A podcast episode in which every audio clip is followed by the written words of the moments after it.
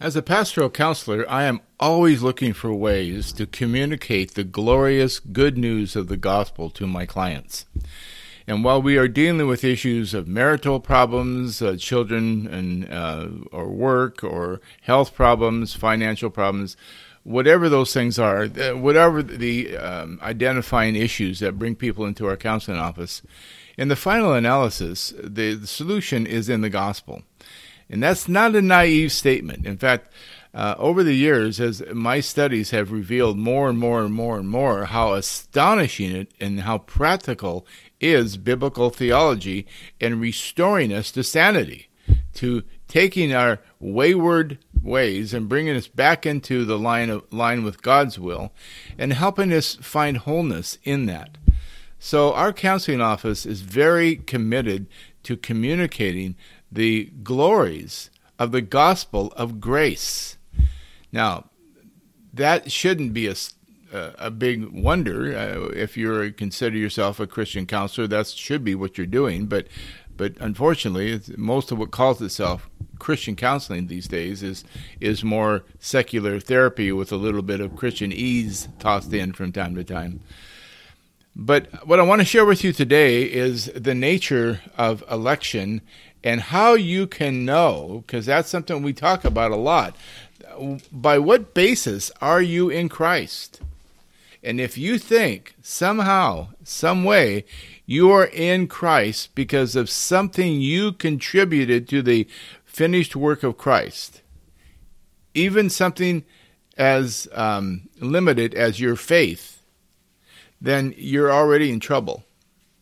What I want for you is to understand the glorious nature of sovereign grace and, and the unconditional nature of election. Every other world religion is incredibly conditional. And they paint an image of God as someone who, out of his divine kindness, provides a conditional pathway for you to find nirvana or some other Eastern um, illumination, or if they cloak it in Christianity, justification at some time in the future if you do all the right things. But that's not biblical Christianity. And I, I hope, I wish, I pray that the Spirit will illuminate your mind to understand the glories and the healing that comes when you grasp the fact that your election into Christ and the predestination is not just some kind of abstract doctrine out there, but that it's a predestining unto the adoption as sons through Jesus Christ. When you can grasp the unconditional nature of that, and then the glories of being a child of God who shares the Father's relationship with Jesus with you. That's what it means, by the way, is that the Father has viewed you in His Son as He views His Son. So, well, let me just read the text. I'm going to turn to Ephesians chapter 1 because it says it far better than I can.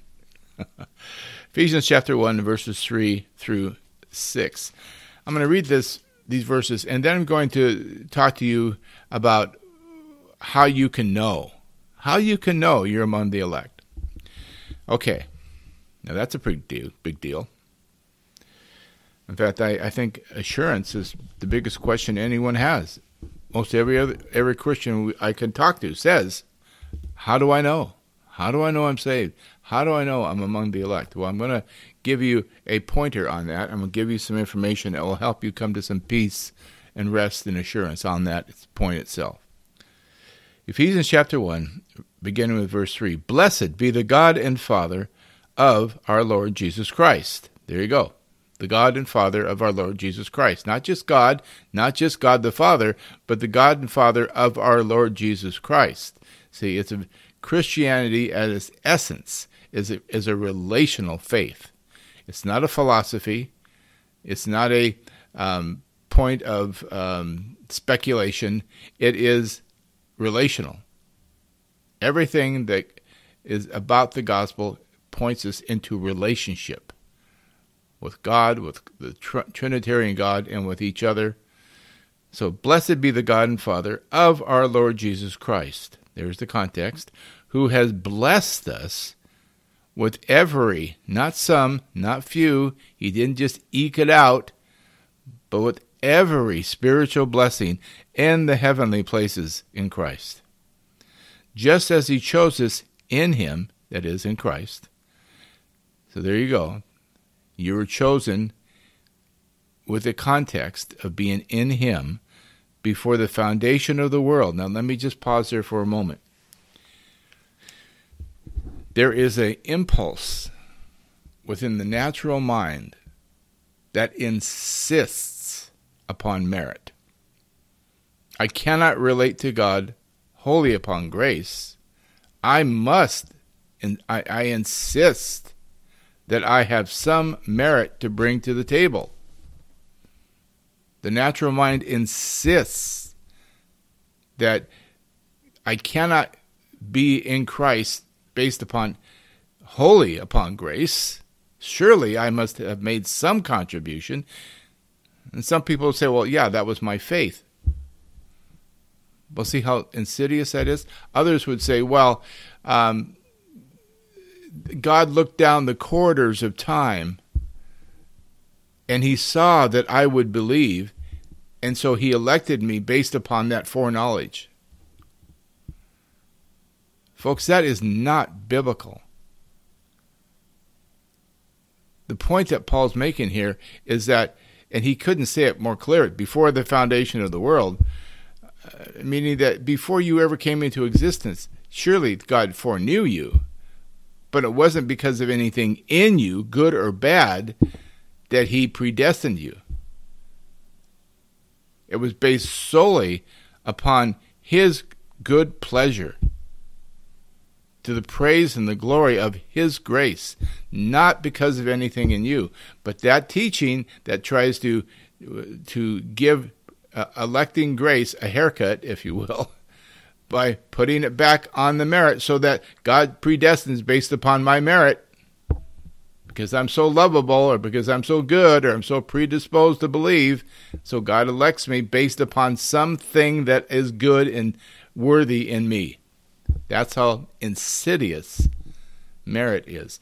Now, the problem with trying to merit grace is that it's a, uh, a statement in contradiction. You don't merit grace, else it's not grace. Okay. Just as he chose us in him before the foundation of the world with a purpose, and that purpose is that we would be holy and blameless before him in love.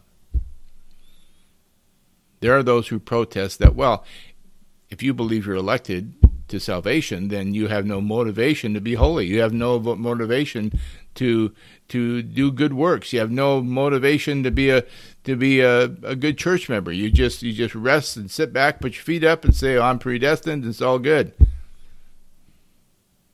Well, that again, that's a mockery of the biblical truth. The fact is, God's electing grace is not without purpose and context. The context as He elects us in and through Jesus Christ, and with purpose. And the purpose is, is that we would be holy and blameless in Him, before Him, in love. That's our positional status now. Think of that. You are holy and blameless before Him, even this moment. And while it's true that we haven't yet fully realized that in our character or in our actions or in our behavior, and many of us have fallen way short of that in our behavior, it is nonetheless the great reality. The great transcendent reality is that you have been chosen before the foundation of the world in Christ to be holy and blameless before God in love. Verse 5 by predestining us to adoption as sons through Jesus Christ to himself. So that means everything that the Father is to the Son and that the Son is to the Father is yours because you are in the Son. The Christian faith, at its essence, is relational. It's not political, it's not philosophical, it's not a system of merit. The Christian faith is the glorious truth that God the Father has elected you to be his child within the model and image of Jesus Christ. So that everything that Jesus is to the Father, you are as well. And he did so, it says in verse 5, on the basis of his good pleasure, the good pleasure of his will, not your will, the good pleasure of his will, to the praise and glory of his grace, which he graciously, lavishly bestowed on us in the beloved. Now, the question comes up often well, how do I know that I'm among the elect? Well, there are some things that we can't know. In fact, Deuteronomy 29 29 says that uh, the secret things belong to Yahweh, our God. There are some things that God reserves to himself, and we simply don't know, and we shouldn't try to know. On the other hand, the balance of that verse in Deuteronomy 29 29 says this But the things revealed belong to us and to our sons forever, that we may do all the words of this law. There are things that God reserves to himself, and there are things that he has revealed, and we should claim those as our own. Those things revealed belong to us and to our sons forever, our children forever. And part of that is how we can know, we can know that we are among the elect. Despite the Council of Trent, the Roman Catholic Council that said it's a sin of presumption to want to know, the Bible contradicts that and says no to Rome. Peter said that we should we should seek out and pursue the knowledge and the and, and the confirmation of our election. Let's look at Matthew 5, however, because there I'm going to give you some characteristics that and please hear me now. Some characteristics that are from one degree or another present in the mind, heart, and will of every person who is elected to saving grace if they are present in Christ. Now, there are people, let me say emphatically, there are people who are in fact elected to saving grace who have yet to come to Christ. So, of course, these things aren't going to be present in them. But those of you who are in Christ now, those of you who confess Christ as Lord and believe in your heart that God raised him from the dead on your behalf, these characteristics are going to be yours in one degree or another.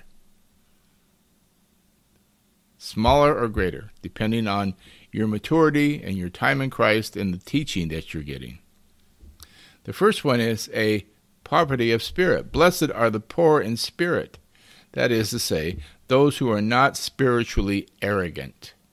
The first thing that the doctrine of election does is it crucifies, it puts to death, it mortifies in the human mind and will uh, Luciferic pride. There is no basis for arrogance or pride. We can't thump our chest and claim, well, God elected me and not somebody else. Well, that may be true, but it isn't because of anything in you. It's everything to do with grace, beginning to end. So blessed are the poor in spirit. There's a that's a paradox, isn't it? We are made rich in Christ, and yet we understand that we have no basis for arrogance. We have no basis for pride. In fact, the doctrine of election truly biblically understood, is a very humbling doctrine. We don't have to be pride, prideful. We don't have to be arrogant. We can let go of those old ways of thinking. We can take our humble place before God. Blessed are those who mourn, for they shall be comforted. So not only you're not arrogant, you recognize that you're in yourself you have a poverty of spirit you also realize that that you're still struggling with sin. You recognize the it's like they say in Alcoholics Anonymous, the soberer I get, the sicker I was. The more you become like Jesus, the more you realize also how much you're not. And that forces you to cling to him for comfort and find and that is where you find your comfort. God is at work in you both to will and to do according to his good pleasure, Paul says in Philippians 2 12 and 13. And that work that he's doing in you is an ever increasing conformity to the image of his son. And as that process is going on, you are enjoying the benefit and the glories and the wonders and the and the wholeness that comes as we become more like Jesus. But we're also aware of our past sins. Uh, Ezekiel 36 tells us that we will loathe our own ways. That the new covenant, when we understand its unilateral nature and the mercy that we've been given and how precious Jesus Christ is to us, we will come to loathe our own ways. We will not not only will we not try to integrate that into God's plan, we will re, re, be repulsed by our own ways. We will mourn our former sins and our current sins. Sin will become a point of mourning for us but we will find also our comfort. That the Spirit comforts us, strengthens us, encourages us in Christ. So you're not arrogant, and you learn to mourn for your sins and find the comfort not in yourself, but in Jesus Christ and His finished work. Blessed are the lowly, the meek, the humble, for they shall inherit the earth. God has promised that his people will have a new heaven and a new earth. We'll have a glorious future ahead of us. And it's, it's for a meek people, a humble people, a lowly people. You get the point here. There's a theme, isn't there? There's nothing about pride within the biblical witness to the Christian faith. Blessed are those who hunger and thirst for righteousness, for they shall be satisfied. Uh, we're never understanding the, the Christian uh, faith as being a one and done event. I had a mother tell me once she was pleading with her son to to pursue Christ and to walk with Christ and and to uh, study the scriptures and pray and, and come to church with them as a family. And the son said, No, no, no, no, no. Mom, I prayed the prayer at the crusade. I'm in. I'm good. My ticket's punched. I'm okay. That young man has no basis for confidence that he's among the elect. Faith is not a one and done thing. Of course, it's an event. It's something that happens at point at some point, but it produces in you not a complacency, but a hunger and a thirst. The more of the righteousness of your of, of Christ that you experience in your own thinking and, and heart and mind and will and actions, the more you desire hunger and thirst for righteousness. And here's the promise you will be satisfied. Do you feel hungry and thirst for more of Christ's righteousness in your life to be realized? Here's your promise you will be satisfied. Both now and when Christ, your redemption, Christ returns and your redemption is fully realized. Okay, let's hurry along here. Blessed are the merciful. Once you understand the mercy you've been shown, you are more likely to be merciful to others. Those who hold resentments towards others have yet to understand how what an object of mercy they are themselves. Blessed are the pure in heart, for they shall see God. Philippians chapter 3, Paul talks a lot about how he wants Christ in all his religious credentials, he counts as being garbage or rubbish or dung, as the old King James says. There's a purity of heart. Uh, 2 Corinthians 11, 1 and 2, uh, Paul calls the Corinthians to, to cling to their, the simplicity and purity of their devotion to Christ. Blessed are the pure in heart. The pure in heart simply means that we have a devotion and a passion for Christ Himself, and if necessary, to the loss of everything else. Blessed are the peacemakers, for they shall be called sons of God. Listen, this this Christian activism, either on the left or the right, that likes to protest, that likes to call names, that likes to th- make threats, loud, obnoxious, name calling, uh, people who hate government, people who hate authority, and yet claim, you know, so and so is my president and Christ is my Lord. You know, this this is nonsense. This is nonsensical. This this antagonism towards authority, this antagonism towards others, this propensity to be in in some place where you think that you have the right to call other people names and and even send them to hell in your language. That's not the character of the elect. The elect know that they are at peace with God because of a, a grace that is beyond measure, beyond understanding. Blessed are the peacemakers, for they shall be called sons of God. You look to wait for ways to make peace, to bring people together. Now, I'm not talking about being tolerant of false teaching and, and, and immoral decadence and that kind of thing. No, I'm just talking, you're looking for ways to share the peace of God with others. Even your unbelieving friends and neighbors, you want them to know the peace of God. You want to be at peace with them. As much as lies within you, we should be at peace with others. Blessed are those who have been persecuted for the sake of righteousness, for theirs is the kingdom of heaven. Blessed are you when people insult you and persecute you and falsely say all kinds of evil against you because of me. Because of who? Because of Jesus, not because of you. And you're if you're being obnoxious, you're going to get persecuted. If you're being uh, a thief or a criminal, you're going to get arrested. That's not persecution. No, because of me, he said. Rejoice and be glad, for your reward in heaven is great. For in the same way they persecuted the prophets who were before you.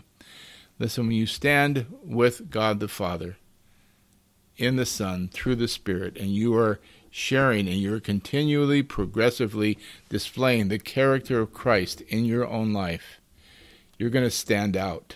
And as you stand out, the world's going to hate you just like it hated Jesus. But that is something that we should not see as a threat, but as a blessing. It's a further assurance that you belong to Him and not to the world. So let me close with one last text in 1 John 3, verses 1 through 3. See how great a love the Father has given to us, that we would be called children of God, and we are. And we are. See, Rome would say that's a sin of presumption. But the Bible says, no, you can know and you can be confident and you can see how great the love the Father has bestowed upon you. That you shall be called children of God, and we are. For this reason, the world does not know us, because they did not know Him. Beloved, now we are children of God, and it has not yet been manifested as what we will be. It has not been manifested as yet what we will be. We know that when He is manifested, we will be like Him because we will see Him just as He is. Now listen to verse 3. And everyone who has his hope fixed on Him purifies himself just as He is pure.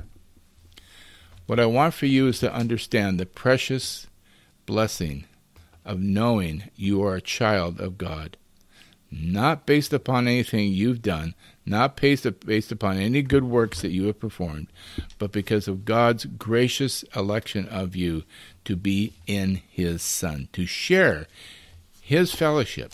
We can say that Jesus came to share His relationship with the Father with you. So, those who aren't spiritually arrogant, those who are mourning sin, those who are lowly, meek, those who hunger and thirst for righteousness, those who are merciful, those who are pure in heart, those who are peacemakers, not rioters. Blessed are those who have been persecuted. These are the characteristics of those who are elected.